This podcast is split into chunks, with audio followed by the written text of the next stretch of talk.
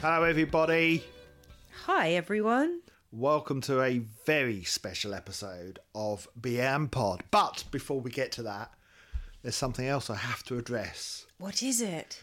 What could it possibly be? It could possibly be, yes, something to do with the Afraid of Sunlight album. We're dragging it out, everybody. Woo! Woo! If you recall last week, we discussed our interpretation of the song Beyond You. Now, I have since been contacted by friend of the podcast and unofficial third member of Beyond Pod, Fraser Marshall, who some of you will know from his interview that he did with us a few weeks ago. Fraser works on the web magazine and is also the person behind the Marillion Explanations of Song Elements website. Hmm. Now, we slightly disagreed with Fraser on what I believed was his interpretation of the song. However, Fraser has contacted me to say that I misunderstood. So Fraser messaged me and he said, I think you slightly misunderstood my take on Beyond You. I don't think it's a song about being in a relationship and not being able to get away from someone. Have they locked the door? Do they not respect personal space? It's a post breakup. It's fallen apart and he's in a mess. And if he thought it would help matters, he'd cry like a baby about it. But he knows enough to know that won't help. So he's trying to move on. But everything just comes back to that person and he can't move past it. Nothing else, family, friends, helps. But he does actually realise the relationship has irretrievably broken down and it'd cause more harm to try and mend it. Very much through the lens of my own experience and absolutely no guarantees that's correct, but that's what it speaks to for me. Hmm, I think that makes perfect sense. What's also interesting is that our good friend Mark Paling has the same view as Fraser. That it's a post ah. breakup song.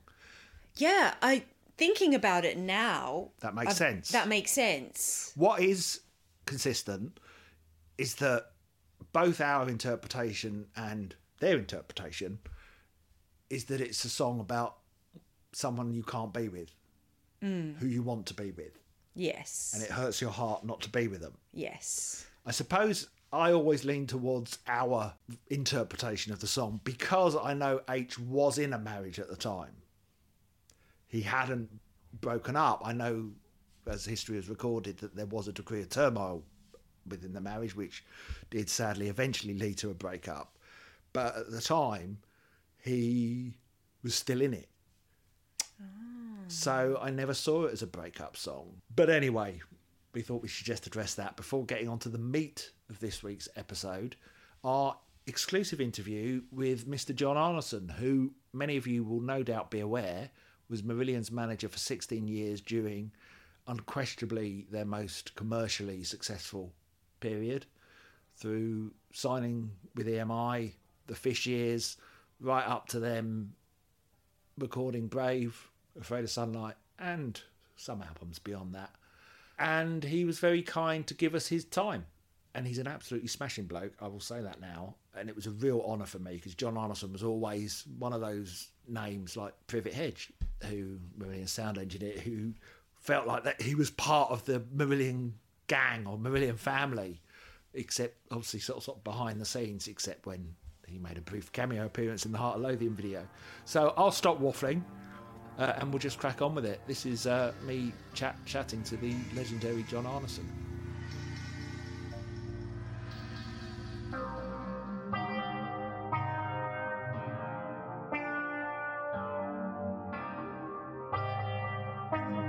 I don't think there's going to be anyone listening to this who doesn't know who you are. But um, before we kind of get into Marillion and stuff, I mean, just how do you become a manager? Right. Well, it was one of those things that I, I originally was at law college and uh, I was training to be a lawyer. I was a junior article clerk. Um, and then, whilst at college, I started running a, a, a disco on a Friday night in the bar. And I decided, decided that uh, I'd start booking a few bands to play. And that led to me being offered um, th- two or three venues uh, in South London, which is where I come from. Uh, one was at T- Thames Polytechnic, and one was called the Saxon Tavern in, Syd- in uh, Sydenham. And I used to book a few bands. Uh, and to me, that was my hobby. Um, outside of training to be a lawyer. Um, and then, literally, oh, you know, I, I, booked a, a, a, band with a girl singer called Jenny Haan.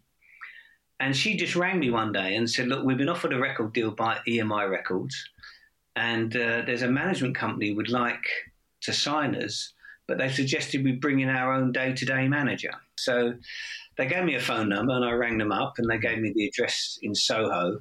And I went for a meeting and I walked through the door and on the wall was uh, gold discs for Status Quo and Rory Gallagher. Wow. And this was 1976. And so, anyway, cut long story short, they offered me a job. So I went back, I must admit, and told my parents I've been on this job in music. Um, and they said, "Well, what? Give it a shot. Have some fun, because you can always go back and be a lawyer." Well, that, that's almost the opposite of what most parents would say. I know. I've got to get, uh, yeah. But I think what they realised is that by promote by you know over the, every weekend I was working Friday, Saturday, Sunday, promoting concerts and running, uh, being a DJ, and I was earning way more money than I was getting paid by the by the solicitors to be an article clerk. But anyway, cut long story short, I joined I joined uh, Quarry Productions, as the company was called, in 1976, and it was one of those really lucky things because I think that I I worked for them for four years. Uh, and uh, obviously, Status Quo then had the big single "Rocking All Over the World," and we promoted their their tour in house. And because I'd had a bit of experience promoting, they gave me the job of promoting the tour. Wow. Um, and it was as simple as that. And I worked, it was like an apprenticeship in management. It was great because I started at the top, really. Yeah. Um, and uh, and Rory Gallagher was as big, you know, he was doing multiple nights at Hammersmith, etc. And um, uh, and obviously we had the, you know we had a few small bands that we were given to work on, and the punk era came along, uh, and I managed a band called Penetration from Newcastle, and the punk poet John Cooper Clarke. Oh, my yeah. training. It was very weird. Yeah. and um, so, uh, yeah, that's how I got into the music business.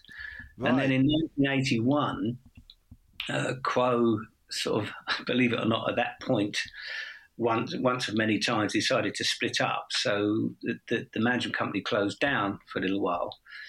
Um, and I I basically carried on looking after John Cooper Clarke, uh, and then one one day I walked into the Marquee Club and heard a band playing that sounded like Genesis. Right. and, uh, what happened was that there was a press officer called Keith Goodwin, and he came up to me and said, "Oh, John, thanks for coming." And I thought, well, he didn't invite me, but I'll play. I'll play along with, with this one. Yeah. And he said, because um, I've got this new band and I think they're fantastic. And I really do think there's a chance for them to come through. Go and have a listen. So I walked into the into the yeah, the main room at the Marquee Club. And I, I, I looked at them and I thought, flipping heck, it is, it's just like Genesis, this. The band were great, but what was even more impressive was the audience because it wasn't old prog rock fans, it was full of youngsters. Yeah. Um, because um, what I didn't realise is that they were being very clever at the time. In that uh, from Aylesbury they'd hired a couple of coaches and brought a lot of fans down to really impress, and it worked. You know, um, Keith came to, up to me afterwards and said, "Would you like to meet the guys?" And I said, "Absolutely, definitely." And we arranged a meeting the following week. I think I think Fish was living in Earl's Court at the time, so we met in a pub there, and. Um, quite simply, um, you know, they they said, you know, let's have a three month trial. Wow. Um, and that was it. Yeah, yeah. yeah, and the three months turned into sixteen years. Yeah. wow. Um, so for you, was it was it a, a case of you liked the music and you liked what they did, or was it more that you sort of saw that they were going somewhere and they had a a following? It was it was a bit of both because just to step one step back from that was that when um, the whole Quarry Productions company sort of uh, was was sort of breaking down as such, there was a, a uh, press officer there uh, called, called um, Keith Altham, mm. and he took me out for lunch, and he just said, and he said to me, John, I think that you could make a really good manager one day. he said, right. you've been trained. He said, but my tip for you is is don't manage too many acts. You need to you to have a career in this business. You need to break an act, and you've got to find an act that you can break. And when you do, drop all the smaller acts and just put all the effort into breaking that band. And I have to be totally honest, when I stood in front of that crowd, in front of that band the first time, uh, I just thought, yes, you know, because I, I, I love Genesis as much as I like status quo. I looked at that young audience, punk was over, mm. um, and I thought people are going to love this. Yeah, this can really, really work. And Fish was a great front man. The band were really good, um, and I thought, right, this is the one I'm going to go for, and uh, I did. Yeah, you know? yeah, and you made it work in a big way. Yeah. yeah. So, it, they, do you think because the music they were making was was was despite that following that they had built up, it was kind of out of step with the oh, times. Oh, totally, totally. There was nobody else doing anything like that at the time, and um, I. Uh, it was weird because I, I, I, spoke to uh, an A&R man at EMI who I, I, knew quite well called Hugh Stanley-Clarke, mm. and we went up to see see the guys up um, up in uh, Milton Keynes.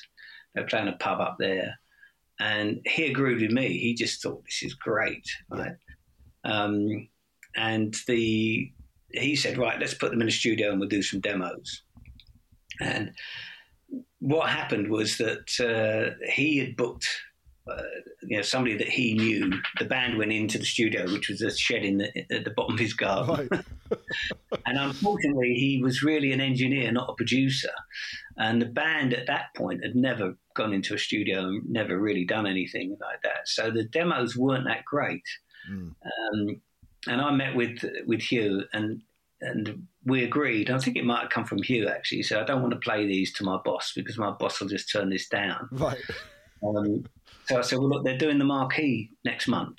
I said, why don't we bring the A&R team from EMI down to the marquee to see them live?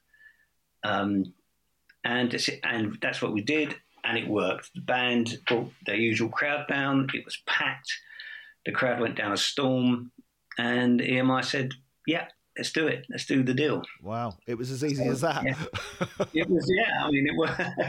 I mean, it wasn't. Looking back on it, you know, the, the deal was not originally um, an album deal. It was uh, it was a couple of singles with an option on a debut album, um, which uh, was mainly because the you know a lot of people were still a bit skeptical about whether there was a market out there you know, for a prog rock band. Yeah, yeah, understandably at the time. Yeah. So, do you think those early Genesis comparisons? Do you think because people often, or certainly the band, when I've heard them talking over the years, have talked about how it was a bit of an albatross around their neck. But do you think there was an element of that actually helping them find an audience? Um, I, I do. I do. I mean, it was let's say an albatross it's like you know when you look listen to back to a couple of the early songs um, it's funny because i as you probably know later on we we we you know i, I worked with tony smith mm. And uh, Tony laughed and said, "I never heard that, those those first few singles." He said, "He said if I had done, I'd have come to you for a percentage of right. it." yeah, yeah. They were sailing um, close to the wind on Grendel, especially. Grendel, especially. Yeah, yeah. Grendel was just so. but we got away with it at the yeah. end of the day. Um, and of course, you know, Fish's initial, you know, for the first year or so, he wore the the you know, the face makeup, etc. Yeah. But um, but then there was you know you, you, there was a huge market, a huge market for that kind of music yeah. uh, with a younger generation. You know. Yeah, yeah, well, yeah. I mean, I think it it for me when I heard it, I mean, I was I, I wasn't there part of the, the, sort of first wave. I didn't really un- know what prog rock was when I first heard them. I just kind of went, "I've not heard music like this before." And then it was later that people would say to me, "Oh, they sound like Genesis." I was like, "What? Who?" Yeah, yeah. No, no, that, that's true. And it was it was funny because in the early days, people said, "What are they? Are they a rock band? Are they?" You know, even some people even called them a heavy metal band. And I said, "Well, no, they're certainly not heavy metal." You know? Yeah, yeah, yeah. Um, and it was very much sort of. It was almost like. Uh, I've got to be honest. I think it came from Sounds magazine that sort of came up with this new wave of progressive rock. Rock, you know, mm. yeah. Um, and obviously there was a few other acts out there you know, Pendragon was one of them that was doing the same kind of thing, yeah. and Solstice. Um, but the crowd, you know, the crowd were there, and that was that was was brilliant for all of us, you know. Yeah, absolutely. So, onto the the, the single. Um, you had a different producer for Market Square Heroes than uh, you did for the album.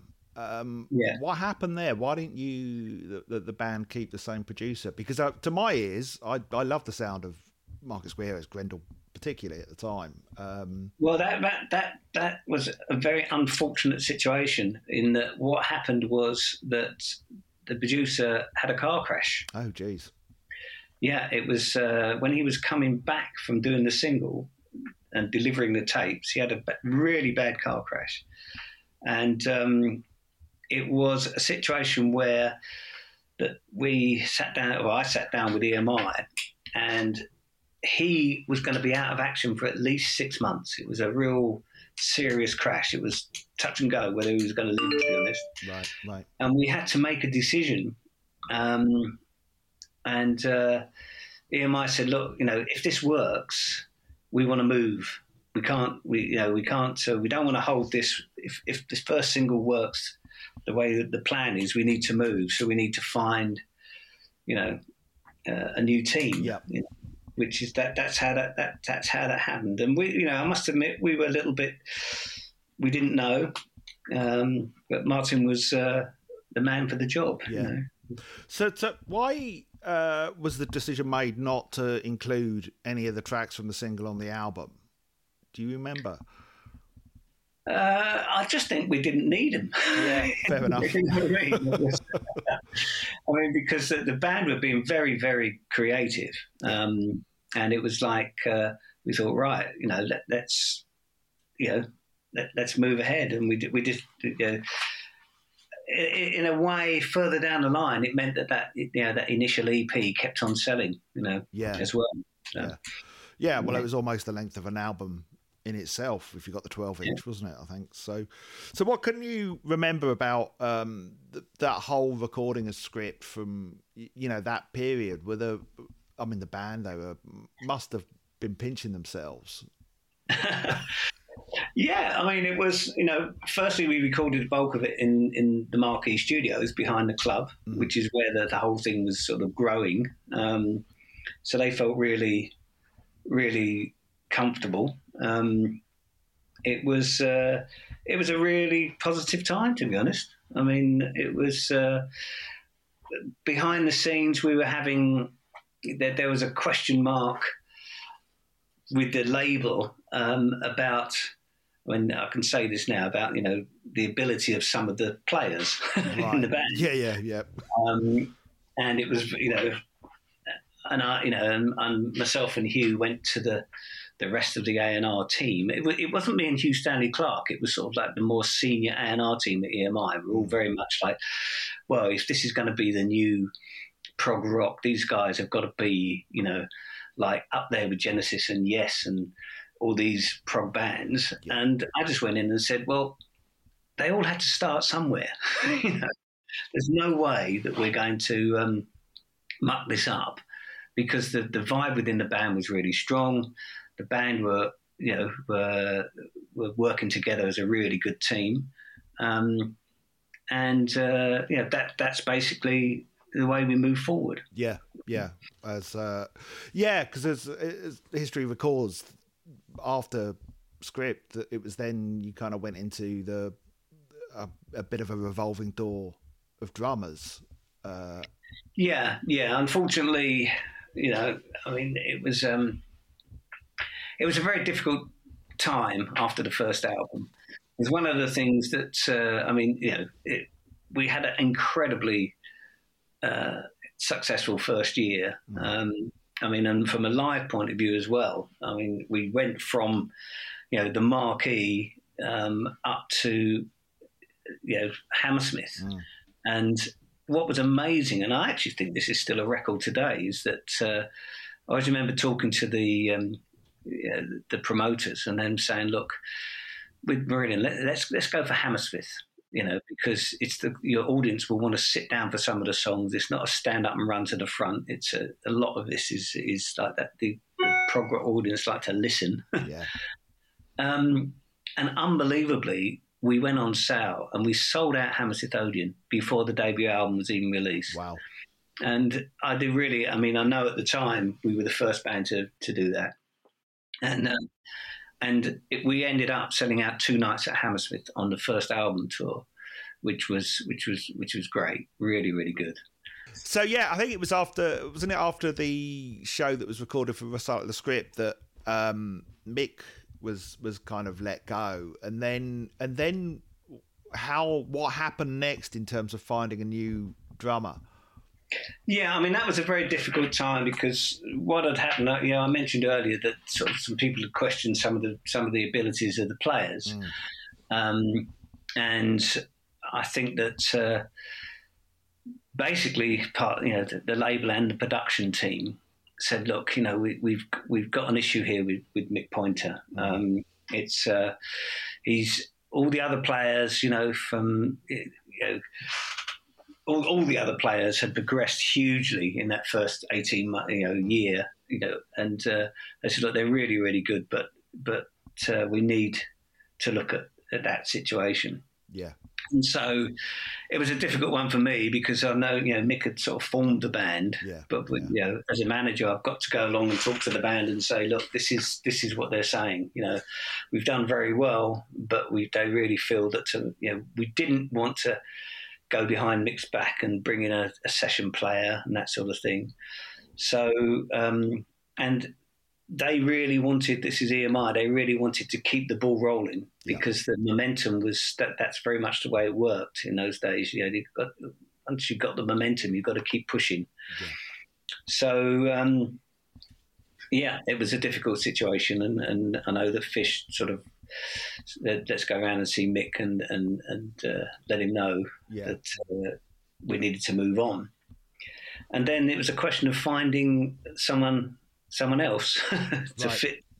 And as you know, we went through two or three different drummers, um, played a few shows, um, uh, and then uh, finally Ian stepped in. And, and initially, we brought him in for the for the you know to record the album and then do the tour uh, with Fugazi. And, uh, you know, we he, he actually turned out to be a really good sort of band. Not only was he a really good, experienced musician, um, that became quite a solid member of the band, but he also had a very good sort of temperament within the band. Right. Um, which was one of the issues. I mean, to be honest, um, I think Fish and Mick Pointer would agree that they they didn't see eye to eye right, a lot of yep, the time. Yep. It's probably the easiest way to put that. so, yeah, that's the diplomatic answer. yeah. uh, and you know, a lot of the time, as my my role as manager was just sort of coming in the middle and going, "Hold on, guys." Yeah, yeah, I bet. Calm down and let's. Uh, so uh, and and to be honest, Ian Ian just he just fitted. His playing was great. Mm. Um, as a person, he was a, he's a little bit older than the rest of the band. Um, and he he just fitted perfectly, yeah. And, uh, and he's still there 30 odd years yeah, down the line. He is yeah. indeed, yeah. yeah. So, am I right in thinking that before um, Ian joined, the, the band went to America for the first time? Um, yes. Yeah. So, what, what, what are your memories of that tour? Because am I right in thinking that it didn't go terribly well that first visit? No, I must admit that um, EMI in the UK had assumed that the Americans would love uh, Marillion, the way that um, they they'd taken off in the UK and the things had started in Europe. Mm. You know, it, it really sort of had gone better than we had expected over here. And Capitol Records in America had thought it would work over there. Mm. But when we went over, it was uh, it, it, it, was literally going into into 500 capacity clubs Yeah. and not selling them out. Um, there wasn't there just wasn't that demand. And one thing that when we looked into it, it was the fact that the the um, punk hadn't really happened in America, so the radio stations were still playing prog rock from the original prog rock bands, and I think it was quite difficult to break through. Yeah. Yeah. It was a market that was sort of slightly more familiar with prog, but not be, they were already established acts. Is that? Yeah. Yeah. Um, so Fugazi, then, um, I think history records that as it was a tricky album to give birth to. Is that is that how you remember it? Well, it was. Um, eh, I mean, we we can think about it. You know, looking back on it, the two sides of the story. The first one was that we felt that, that it was needed to to continue Hmm. quite soon to Right. keep keep that uh, market happy. The other side of it was that it probably didn't give the band time enough to progress in the songwriting to move to a different level. Yep. Um, so really, I mean, if you looked, I mean, I've somewhere somewhere in my, you know, I, I've I've got the sales figures, and you know, Fugazi sold almost exactly the same. Mm. It was like we what we did was that we we satisfied the existing audience, but it didn't grow. Mm. Um, So was that seen as a disappointment at the time? It was it was a disappointment, and it led to quite a difficult situation because, um, from a business point of view, uh, EMI came to us and said, "Well, look, you know, we're not sure we want to carry on because at the moment we're not making any money from Brilliant. You know, the amount of money you're spending recording and the advances we've given you on the first album." Um, We've done on the second album, but you haven't increased your market share. You've only sold to the same people, and we don't really feel we're not certain where we're going. Right. Um, and that's why we ended up, and you probably know, we had we had to put out a Real to Reel live album, Yep. which is very unusual after just two albums and no hit singles. Yeah. Uh, we what happened was uh, we sat in the meeting. We said, "Well, look, if we can sell two hundred thousand reel to reels, that will give us the money to make the third album." Yeah. and and that decision was made. I mean, we the band, believe it or not, almost got dropped Wow. until we agreed to do that. Wow, Yeah. I didn't know that that it, it Yeah. came close at that point. So, Yeah. well, then, I mean, luckily, uh, it did all change with the next album. But the the, the stories I've always kind of heard is that Kayleigh uh, kind of happened by accident. But was there a pressure on the band to make something more commercial or have a hit single then with the next album? I mean, one, one of the things that yes, they were that basically what we were told was that you have to have a we, we need not it's not some it wasn't so much a hit single. It was a it was a radio single Right. because technically speaking, if you look back, the tracks off of the first two albums did go into the singles charts, Yeah. but they literally pinged in the charts and dropped out again, uh, and didn't get radio play. And what happened was that they, you know, um, Chris Kimsey was brought was brought in, and I remember sitting down with Hugh Stanley-Clarke and and and Hugh saying to us, not not directly to the band, that uh, we really do feel we need a radio track here. We need something that can get on the radio, that can move us, you know, up, can get the sales to, to go up. Um, and we booked a studio in Berlin, uh, and it was very much, well, look, you know, Chris, can you keep your eye open to, to what you think would be a single? Yep. And then he called me up and just said, I think I've got it here. Oh wow. Okay. okay. You see, well, the band had just written a written a, a song, and in the middle of this particular song, and they hadn't even given it a title at that point. I don't think. He said, "There's a piece of music which I think I can turn into two singles." wow. And so I said to, uh, so I told Hugh, and um, Hugh said, "Well, let's let's uh, let's both go out to Berlin and and have a chat with Chris and talk to the band." So we flew over there. We sat down with the band, and he explained to them how this this piece of, which was Kayleigh and Lavender, Yeah. Yep. were, were one piece, and how he could chop it and turn it into two singles. Wow. And after a quite a lengthy discussion, Yeah. the band agreed for him to give it a go, you know, just to see. And um, and that was it. And Kayleigh was was uh, Kayleigh was born. Basically, it was a it was a, a brilliant piece of uh, production. Um, Absolutely. Yeah. and Chris, and and, uh, and to be honest, um, you know, EMI got very very excited about it. As soon as they heard Kayleigh, they thought, right, this is this is going to get on radio, and it and it was far more successful than we expected it to be. I mean, especially in places like Germany where it was huge, you know. Um, and then when the album came out, and you know, Kayleigh went to you know, went to number one. I mean, we were kept off the number one spot for the first week by the uh, what was it, the charity? That's single. right. Yeah. Yeah. I remember that. Yeah. Um, but putting it bluntly, we went from 250,000 album sales to one and a half million. So what what was that like for you and the band? Was it bizarre? Did it? I mean, how did it feel? Well, it was it was fantastic. I mean, it was something that I mean by this point, this was 1985, so we've been working really hard for three years. Um, and uh, give the band a due. I mean, one of our I know sometimes some people say they were working too hard live, but if you look at the live dates, it wasn't more than most people were doing at that point. Um, but it just it just you know put them through, and it was like I remember talking with the band, and it was like, well, do you think our fan base will like this idea of, of having a hit single? Right. right. Yep.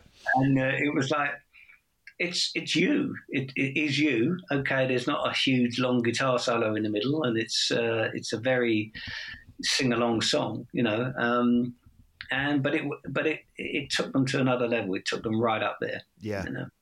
Yeah. Absolutely. So uh, it was listening to sort of recollections from the band at that time. It seemed like it was uh, that new kind of step up, that taking it to the next level. It it became quite a a wild time for them, a bit of a, a party time. I mean, how much as manager do you kind of try to rein that in? And how much do you sort of turn a blind eye to it? I guess. That's a tough one to call, actually, because I mean, uh, if you, if you if you talk to Ian Mosley, he always says that I was the leader of the party.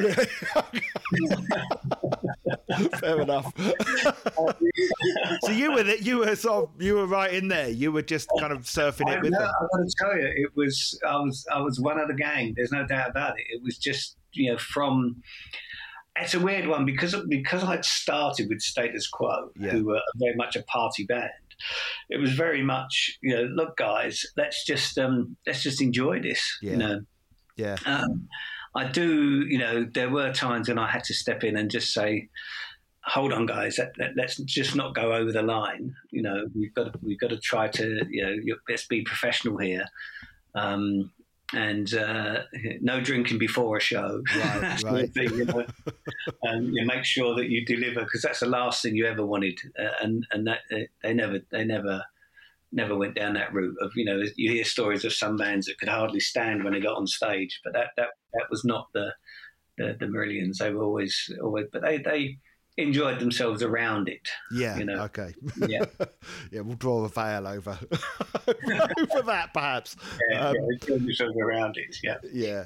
So for you as manager though that time, were you suddenly a lot busier than you had been? You know, were there a lot more sort of calls and just just more to do being at that level? Yeah, I mean, to be honest with you, it's like you know, like one of the things when I sat down with the band in, in the pub, the first meeting, I say, as I said, is that when you start, it's it's you five members and me, right? And as you grow, um, you know, you, you you need more people around you. You need a bigger road crew. You need a bigger team. You need, you know, you have to put the whole team together. I said, and, and as you go up the ladder, it, it takes more and more people, more and more people to that team.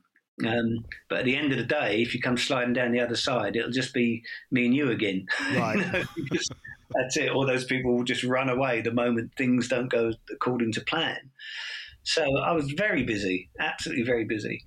uh, and as a band member, as I mentioned early, when you've got earlier, when you've got five people uh, in a band, they don't always see eye to eye. So you do have to sort of stand there and try to be the person that, that makes sense of it all to everybody. Well, that was actually what I was going to ask next was because obviously going to clutching at straws, there were tensions within the band. When did you first become aware of those? Um, it was it was basically, you know, thinking back, it was. I met well, Fish came to me um, before before the the, the the, last tour that we were doing, mm. uh, and basically, putting it bluntly, said to me, "Look, John, I want to change some of the things. I want to change some of the way the band's working." Mm. Um, uh, and without going into detail, I didn't agree with some of the changes, well, most of the changes that he wanted to make. Right. And I said, look, you know, what we should do now is we do need to have a break. Clutching at Straws is the fourth album in just over what, what six years, mm. five years, sorry. Um, let's um, let's get through this tour. We're finishing with you know, you know, to, you know three nights at Wembley, and let's uh, take a bit of a break, and then we'll sit down with the band and we'll discuss how we go from there. And at first he said he said yes, you know, um, okay, that's fine.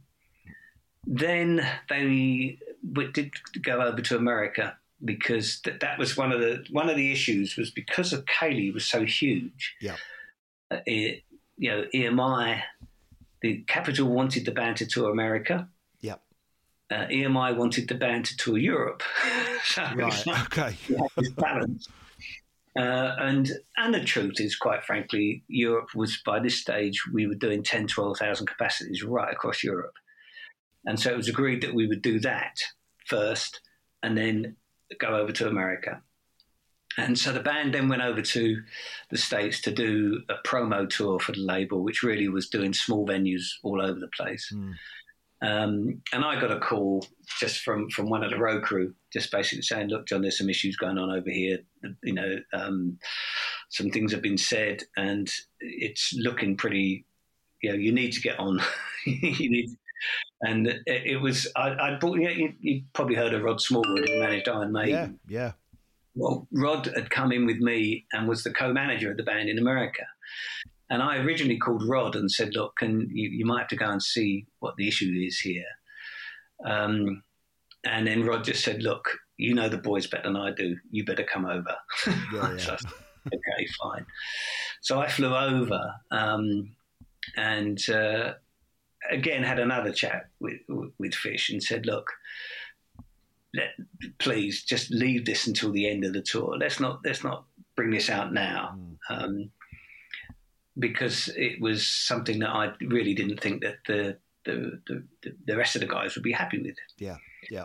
So anyway, cut long story short, when we when the tour finished, I said I originally said to everybody like, let's have a six month break, go off and, and sort yourselves out. But then Fish just sent a, a note to the, the the four members of the band. They called me and said you better come round and see us. And the note said, uh, if you don't accept my my terms, my new terms for the band, and I've got to be honest here. One of those was that uh, he, I was fired, right, basically. Right. Um, so I said, "Well, obviously, yeah, I'm you're not going to say yes to that." I said, "Obviously, I'm not going to accept them because you know." Yeah. And I think uh, Mark Kelly just said to me, "Look, you know." Do you think we could carry on if, if, if Fish decides to leave, or we don't we don't want this? And I said, well, look, you know, this is where we're at. We've we've you've sold five million albums. You guys write the music. You know that's that was one of the key things. Without going into more details than that, is what I said to Fish. I said the, the band write the music.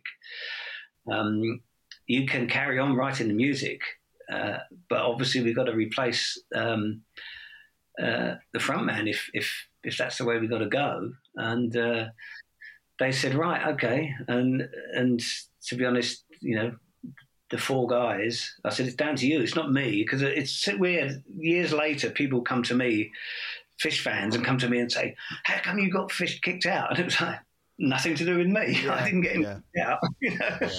He was like, no, I didn't get him kicked out. It was like I if if I if the band had agreed with what Fish wanted to do, then I would have been fired. Yeah. So, um, so it was a very, very upsetting time. But the, the guys wrote on the, you know, we accept your letter of resignation, and and I was the one that was sent to give it to him, and uh, Wow. that was that. Yeah. That must have been um, Yeah. tough. It was, it was because it was, it was, uh, it was, you know, you know, six years of, uh, of hard work. Yeah. But uh, anyway, these things happen. Yeah. Yeah. Uh, so, so once Fish was out of M- Marillion, was there a sense of relief in the band, or was it? Were they worried? Were they? Well, I think that, I mean, again, without going into too much details, what happened at that meeting was that the various band members had also told me about their issues with fish, as well as, you know, my own issues with fish. Um, so it was very much, well, look, let's get out and prove something here. You know, let's, let's, uh, let's, let's do this. Um, and originally, you know, the first few people, well, quite a lot of people that we like, got to audition for a new vocalist, and it was all very much. The trouble is, most of the people that came along just tried, thought they had to try and imitate Fish, Right. which didn't work. um, and then their songwriting was moving ahead really nicely, the music, and we said, "Well, look, we got the music. We just need, we just need a lyricist here." And I brought in a guy from EMI to work with me, and his name was Dwayne Welsh. And he one day called me and said, Look, I've been in Rondor publishing, music publishing, and they've given me this tape of this, this guy called Steve Hogarth. Um, and the lyrics are great. We th- I think that I think his, his lyrics would really fit. So I sent the tape to the band. Um, they agreed, or took it to the band. They agreed. They said, "Well, let's let's get him in and let's let's have a writing session with him." And originally, it was that it was supposed to be a writing session for him to, and he was not certain whether he, he wanted to join or not, but he was well into writing with the band. And they went in the studio at uh, Pete Travis's house, and um, and then a couple of weeks, it was a bit later, but the band just called me and just said, "We really think he should, we should offer him to join." Right. Yeah. So he said he's great. He really is. And of course, his his stage presence was totally different. He was a real his own personality. Absolutely. Yeah. So, um, and I called him up, and we we went for a, a as I call it, a business lunch.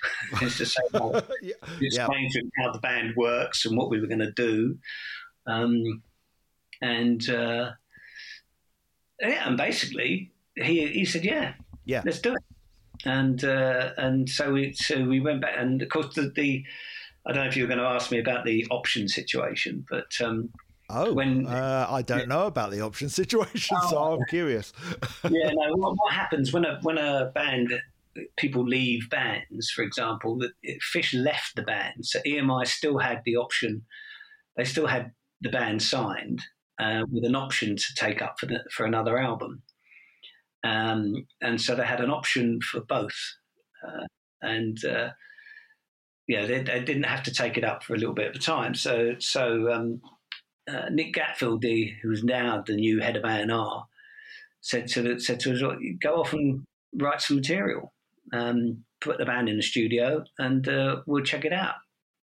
And that's what happened. And uh, and basically, then some issues then going on with with Fish, and which was really silly. But Yeah. then what happened was that. Um, we, you know, I went down the studio and I thought, right, this is great. Yeah. And I called Nick. I said, come down and listen to this. Um, and he went down to the rehearsal room, went in, and said, absolutely brilliant. Let's start recording now. Let's go with it. Right. Wow. yeah, took up the option straight away. Um, and So was- uh, Sorry, John. I was just going to say, was there a feeling though with because uh, Steve Hogarth had come from a slightly poppier background? Was there a feeling Yeah. from the record company as well that this could be a good thing um, in terms of I, yeah, I think so. I think so. yeah, I think so. And um, yeah, it was. Uh, I mean, I've got to be honest. We none of us had any idea um, how the fan base would react. Mm. You know, it was it, it, it was a difficult one, but we just we thought, well, let's let's forget all about that. Let's just get the record done. Let's just do. The, let's just make the album.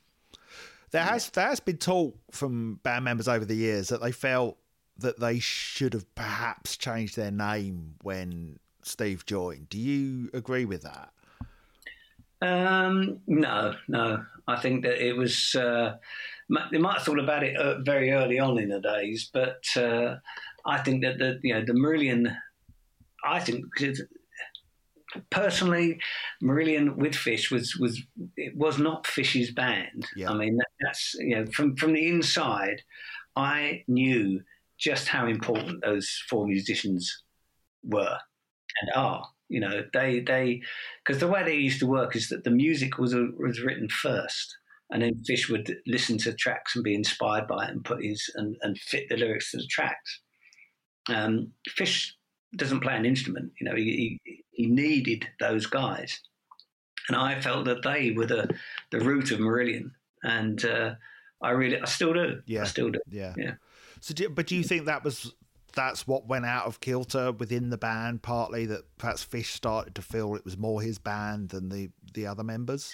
Yeah, I, I think that was the problem. I think that it's one of those issues that happens with a lot of bands is that going back to the sort of once Kayleigh was a hit, right? So, you know, basically, you know, the the promotion involved fish. People, yeah. you know, if you're doing radio, TVs, going around the country doing promotion, and you would take fish plus one other band member, you know. Um, but nobody wanted to speak to the other band member. you know, they always wanted to speak to Fish. Yeah, and and and, I, and that is the way it works with with a lot of bands. You know, especially it's the front man that's the famous one. Um, they you know they they want to speak to him all the time. Yeah. And I think the problem there was that Fish very much felt that Marillion was him, It was his band, and that he and and that he should receive you know that you know that claim yeah. as such. So that's um, that's a hard thing then for a new lead singer to step into and yeah try and be that figurehead that you know has got a big shadow being cast over him. Um, yeah, it, it, was, but um, what was interesting for us is that uh, one of the first sort of major events that we played with Steve. Mm was we'd been we'd been offered some festivals in Brazil, and uh, when Fish was still in the band. And I remember going back to the promoters and just and saying, "Look, you know, we've we've changed vocalists," yeah. you know? and they were like, "Not a problem. It's Marillion. Right. It's Marillion. right." So we so we went down to Brazil, and it was you know there we were going on stage in front of 25, 30,000 people with a brand new vocalist. Wow! And the audience went nuts. Yeah. you know, yeah. just like wow. And I think it, Steve realised as well because he thought, "Oh, crikey! What, what happens if I go on and ask Dean Kayleigh? What are they going to do?" Yeah. They all sang along with him. Right. you know, Brilliant. just yeah. um, and it, it, it was you know, certain areas in the world, and it, it's funny because the band is still very, very popular. They probably, you know, they play bigger venues down in South America than they than they have done over here for years. Um, and it was very much um, yes, it was, um, but it was it was Steve Hogarth's Marillion, you know, or Marillion with Steve Hogarth rather than Marillion with Fish. Yeah, you know. Yeah, so absolutely. Yeah. So Seasons End came out. Were the record company happy with how well it did, given that there was a drop in sales from where they'd been? Well, what was it? What was interesting is yes, we you know there was a drop in sales, um, and there was a bit of an issue going on because they decided to release um, the Marillion album before the Fish album. Yep. And they were looking at the sales. We, you know, we'd gone down to across Europe, 400,000 or something like that. Um, but what actually helped Marillion, dare I say, is that when the Fish album came out, it sold a lot less than right. Marillion. Okay, gotcha. You know? And you know, so Marillion were very much, you know, the labels were right, great, let's move on, let's get on with another album. Let's still look for a, a hit single. Yeah. um, and so they, you know, we moved on to the uh, Holidays in Eden. So that was that the thinking behind Holidays in Eden being poppier, for want of a better word. That Yes, it was. It was, and it was one of those things. I've got to be honest with you. At that point, um, Tony Smith, you know, uh, you know, Genesis and Phil Collins management had, uh, approached me about joining their company, um, and Tony Smith had sort of uh, said, "Well, look, he he'd had a similar situation with Mike and Mechanics about looking for a." You know, going having a hit single, and, and Chris Neil, the, the promoter, had delivered, and um, so Chris had a meeting with the band and said, "Yeah, let's have a go," you know, and uh, and it is one of those. It, it's one of those. Um, yeah, there's some great tracks on there, but uh, the singles didn't happen. But we, we, you know, we carried on selling. yeah.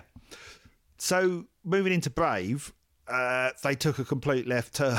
what was and it was a long, uh, long, protracted, expensive album to make. Were you at any point cracking the whip and kind of going, "We need to, you know, hurry it along"? Well, I think, I think what happened was that we, as a as a band, had had a, a, a major, major discussions about where the band wanted to go. Yeah, Um, and I think that uh, we felt, and, and you know, I think it was it was a, unanimous decision from the, the band members and my, and myself that you know we we knew we had probably three to four hundred thousand hardcore fans, and we knew that what those hardcore fans wanted, yeah, and they didn't want hit singles. Um, and we were discussing about long term for the band. Um, people were moving on and, and whatever, and it was very much well. Let's why don't we do a concept album? You know, okay, yeah, Because uh, what also the other thing was that you know you know it was like um, you know you never know what could turn up when you do a concept album. You might find a little piece in the middle that could turn into a single. oh yeah, as it did once before. you know? yeah, yeah, yeah, So it was almost like stop trying to write hit singles, guys, Yeah. and just write what you love doing. Um, and uh, that's how Brave came about. right. What Yeah. what was your first reaction when you heard it? Um, I, I, I thought the fans would like it, but I knew that the label, it would be a hard sell for me with the label. Yeah. to be honest. So what? Yeah. And so what was their reaction when they, they heard it back? Well, they, they, they basically said, look, well, let's put this out and see what happens. Okay, yeah, and uh, you know the situation there was that it uh, it didn't sell enough for them. yeah, Yeah. So am I right in thinking then that at that point the band were either wanting to be, uh, they wanted to drop the band, or they were on thin ice at least? But you convinced the label to give them one more go. Yeah, that was the case. Yeah. that was the case. I I, I- I went in for a meeting and said, look, come on, just give us you know. Give us one more chance, and and I've and I've got to admit that I, I you know I said look we've been with you for years, we've made EMI a fortune. Back in the eighties, the royalty rates for the artists weren't exactly as they are today. Um, I said, "Come on, give us give us another chance." You know, I said that, that looking at the numbers, um, I said the worst is going to ha- the worst that can happen here is that uh, you'll break even. Yeah, You, you might not make money on this particular album, but you'll break even, and the catalog is still selling away. Yeah. You know? yeah. So um, yes, they, yeah, that, that's what happened. Yeah. So when uh, they were finally dropped, um, was there ever, a, you know, talk of them perhaps calling it a day, or did you feel that things needed to change in in terms of how day to day they they operated, or was there a sense of sort of no, we can still keep going? No, it was always we can keep going. Yeah. It was always there was never a question that the band should give up. Um, because you know we'd sit there and I'd say, well, look, you know, the last album did two hundred and fifty thousand. Um, now you work out how much money that. I mean, because one thing that one thing that had happened is that around that time there was the, there was all the bootlegging issues going on, and uh, what we did was we went to uh, to the label and said, look, we want to come out and say we're, we're, we're, we want to fight against against this. So what we, we would like to do is record some of our shows and sell the live albums direct to the fans at the regular price, not at bootleg 25, 30 quid a, a, a go, right? And EMI actually supported this. Right. Um, and what happened was that you know we, we recorded, uh, you know, and they said you can you can do one album per tour. Okay. so we did a UK tour, Yep. and we did a German tour. Yeah. yeah. That was me. That was my idea. We could, we could do so, and we could only sell ten thousand from each tour. That was the deal. Yeah. Yeah. Yeah. Um, but what it did um, was that it showed us how much it actually costs to make an album. Uh, and put it bluntly, it was less than a pound a finished copy, right, to deliver it. Um, obviously, on top of that, you've got the marketing and promotion costs. But just to do just to do that, right, we realised that we could easily easily um, sell, uh, you know, enough to, to make it, uh, you know, for, to to carry on basically. Um, and we did try. We did one album uh, with a small independent distributor. Um, and uh, you know, this strange engine. I think is. Yeah. I think I've got right. Yeah, that would have been next. Yep. Yep. Um, and uh, and then we were talking about you know, the next album. You know, and that did okay. That did fine. The, the distributor made money. Everybody everybody was fine. But then it was like we was having a band meeting, and it was like, you know, why are we giving this small distributor, you know, the lion's share? What can we do ourselves? And very simply, what had happened is that uh, we'd been. I got a call from our American fan club, and they said, "Well, are the band going to tour this year?" And we said, "Well, I don't think we can afford to come over to America this year. Um, we just, you know, because usually we we make enough from the label or whatever." And they said, "Well, look, why don't we do? Um, you can buy a ticket, and if you if you um, buy a ticket, you can also buy." A, a, live album of that show. So we would record every show and deliver a live album, and uh, at the end of the tour. And the response, because they, you know, without going into exact figures, they, t- you know, they asked me how much money we needed to tour America, and I told them. And uh, they said, well, that means we've got to sell X amount of copies. And we sold twice the amount of copies that we needed. and so we, the band toured America. Yeah. And when we were having the meeting, um, it was, it was, um, we said, well, look, we don't, you know, what had happened is that the band had got their own recording studio, their own rehearsal room. The only thing we needed was to, to release our own albums as the marketing spend. Yeah. We could make it, you know, all, all in house. And we worked out how much we needed. And uh, I think it was Steve Hogarth. And forgive me, guys, if I've got the wrong person here. But, uh, I think it was Steve. Hogarth. He said, well, why don't we do what the Americans have done? And put up to our fan base through the UK the idea of, of um, you know, paying, you know, buying the album before it's released, Yeah. before we recorded it. Wow. And that's what we did. And we raised, again, plenty of money to be able to market it and promote it properly. And that's how the whole thing started. And, and uh, that's how they've carried on for years. It's been fantastic. I mean, in a funny sort of way, if EMI dropping the group was the best thing that happened for them. Yeah, yeah, it, it certainly seemed that they they kind of thrived. So, so when did you uh, come to the end of your association with them, and how did that come about? Well, I mean, it was it, it was it was um, it was difficult. What what happened is this this had this had happened. Um, I was working with Tony Smith at Hit and Run, uh, and was running a whole new. I was running the London management company side of things, you know, and I w- I wasn't actually involved with Phil and Genesis, but you know, I was overseeing Mike and Mechanics, and we had a lot of young managers with a lot of. It was weird at the time, sort of pop acts, you know, and, and, and believe it or not, the reggae band Aswad that were doing a million albums worldwide. Right, right. Um, and we had a band meeting, and I said to them, "Look, you know, where you're set up now, what I think you should do is you should spend half your time working on Marillion, and the other half you should be doing solo projects. um, because your fan base will want that kind of thing. And without saying who, one of the band members said to me, John, we want somebody that can believe that we can become as big as we were with Fish. We want a manager that believes he can we can get to that big again. And I, I said, look, I've been with you all these years, and I'd be lying if I said I think we could get up to that again. I said, I, I don't think that's going to happen. I think what we've got to do is play to that fan base. And so, reluctantly, we agreed that uh, we shook hands and called it a day.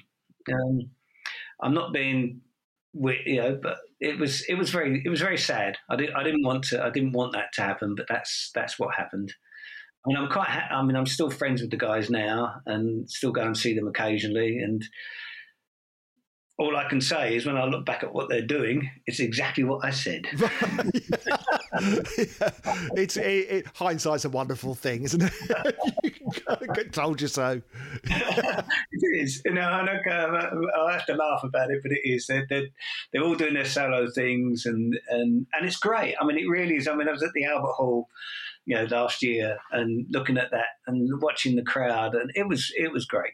It was really, really good. Yeah. Oh well, that's that's lovely to hear. But, but yeah. you know, there's there's no bad blood there. And I know no, Steve Hogarth no. on his because he does a podcast as well now. He speaks very highly of you on there, and um, yeah. it's sort of always lovely to hear. So, so that's no, I mean Steve. Steve. I mean, you know, he was great, and he is great. Yeah, yeah. And that's that's what I say. It's like. Uh, you know, and, and it's so funny. I've got I've got this sort of crazy story, which you can leave it or not. But I, I you know, I um 16 years ago, I had a, a son, right? And uh, we went round to the local church because we wanted to have him christened.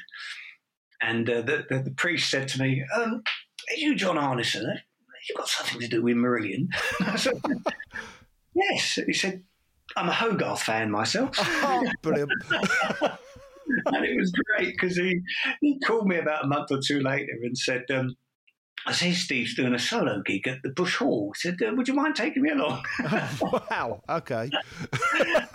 Steve up, and it was so funny because I said, "Do you mind if I bring my my local priest along?" I think he was worried that I'd suddenly become a born again Christian or something. Yeah. Super. I took him along to the show, and it was it was great. It was really really good, and uh, and that is it. I mean, yeah, quite a lot of people say that to me. They said they're they're they're yeah, they're Fish Marillion fans or they're, they're Hogarth Marillion fans, and, and that's the way it is. Yeah, yeah. Well, you'll be glad to hear I'm a fan of both. Very much yeah. so. So you know. So lastly, then, before we yes. say goodbye, I mean, just looking back, what what is the biggest or the proudest moment that you had with Marillion, or what is your proudest achievement that you feel that you contributed to the band? Oh, it's um, it's a hard one to it's a hard one to. There's various moments over the years. Um, I remember the first, uh, you know, the first big moment was when um, uh, we the band played Hammersmith Odeon. That time I told you when it had sold out before the album was released, and one of the best memories of me and Fish was that he I was at the side of the stage as they were finishing, uh, and he ran over to me and picked me up, hugged me, threw me around, and said, "We've done it." We've done it, wow. oh, and I always remember that. you know, really it, it, was just fantastic. Um, and then probably yeah, that that was and then obviously we went on to do things like Milton Keynes and and that sort of thing. And uh, and as I say, it was it was uh, now that that that really sticks out. I know that later on we played bigger venues and whatever, but that was that was a real moment of yes, you know, and that was my personal moment because obviously I started working with Status Quo and they were doing Hammersmith Odeon, and I always wanted my band to sell out Hammersmith Odeon, and that that to me was fantastic. And then a very similar situation with with uh, with Steve, you know, when um, we we we we went out and we thought, oh, how's how's this going to work? yeah, How are we going to yeah. do? And uh, I remember going going to Wembley, and it it wasn't sold out, but it was pretty full, and it was like, yes, this is actually real, and it's happening, you know. Because I'm, I'm a live. I, I am a big live fan myself. Yeah, you know. yeah. So, what are you doing today these days? I mean, not literally today, but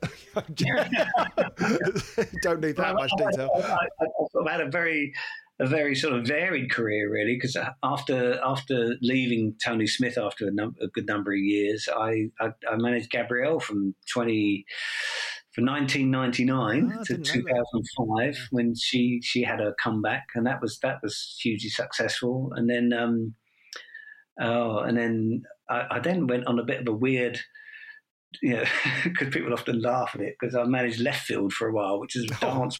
Yeah, yeah. Um, but for the last 16 years, I've been, uh, not 16, no, it's 13 years at the moment, sorry. Uh, into its 14th year, I've been managing Billy Ocean, Right, amazing. which Yeah. uh, again is a fantastic live act. And it's, uh, no, I just, I just, uh, I, I, I've kept to the rule of not having, you know, more than two or three projects at a time.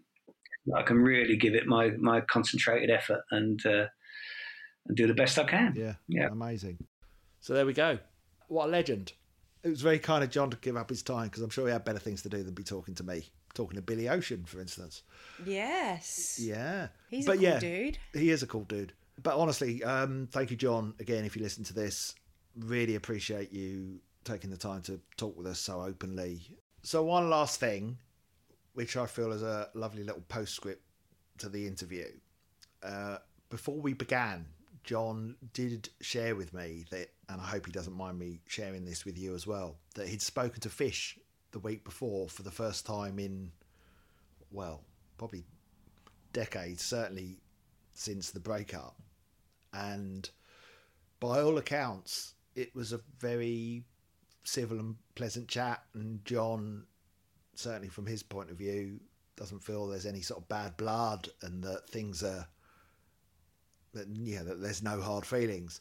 And for me, that was lovely to hear because, as we know, for a time it did kind of get a bit nasty and silly, as John said, um, after Fish left the band. And given that Fish is on good terms with all the rest of Marillion, it's sort of lovely to hear that potentially now he's on good terms with John Arnison as well. That sort of two old soldiers, as it were, who've got their battle scars and went through a lot, can, you know, put down the axes and uh, and just share a chat.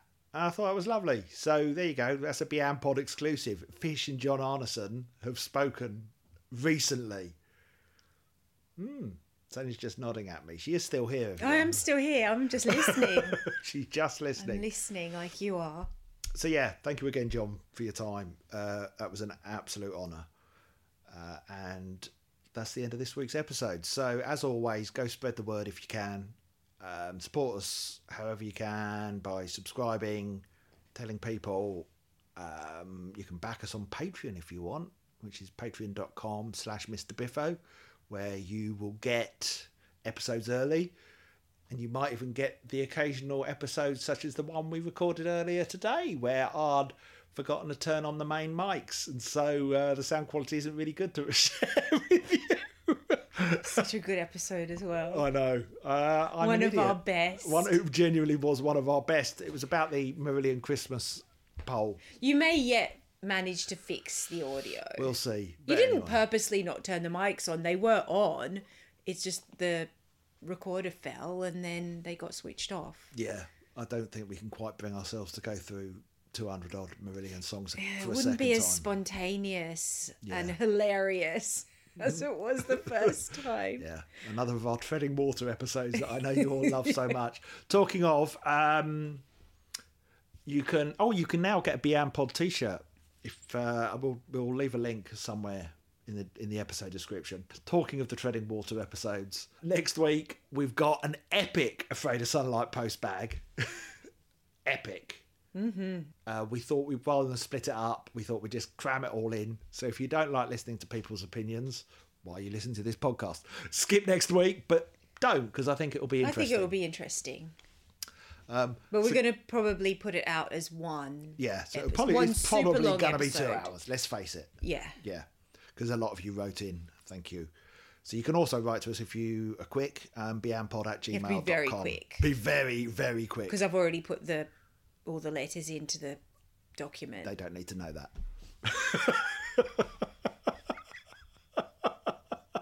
so uh, that's it for this week. We'll speak to you all very soon. Stay healthy and happy. Yes. Do- Bye. Do those things.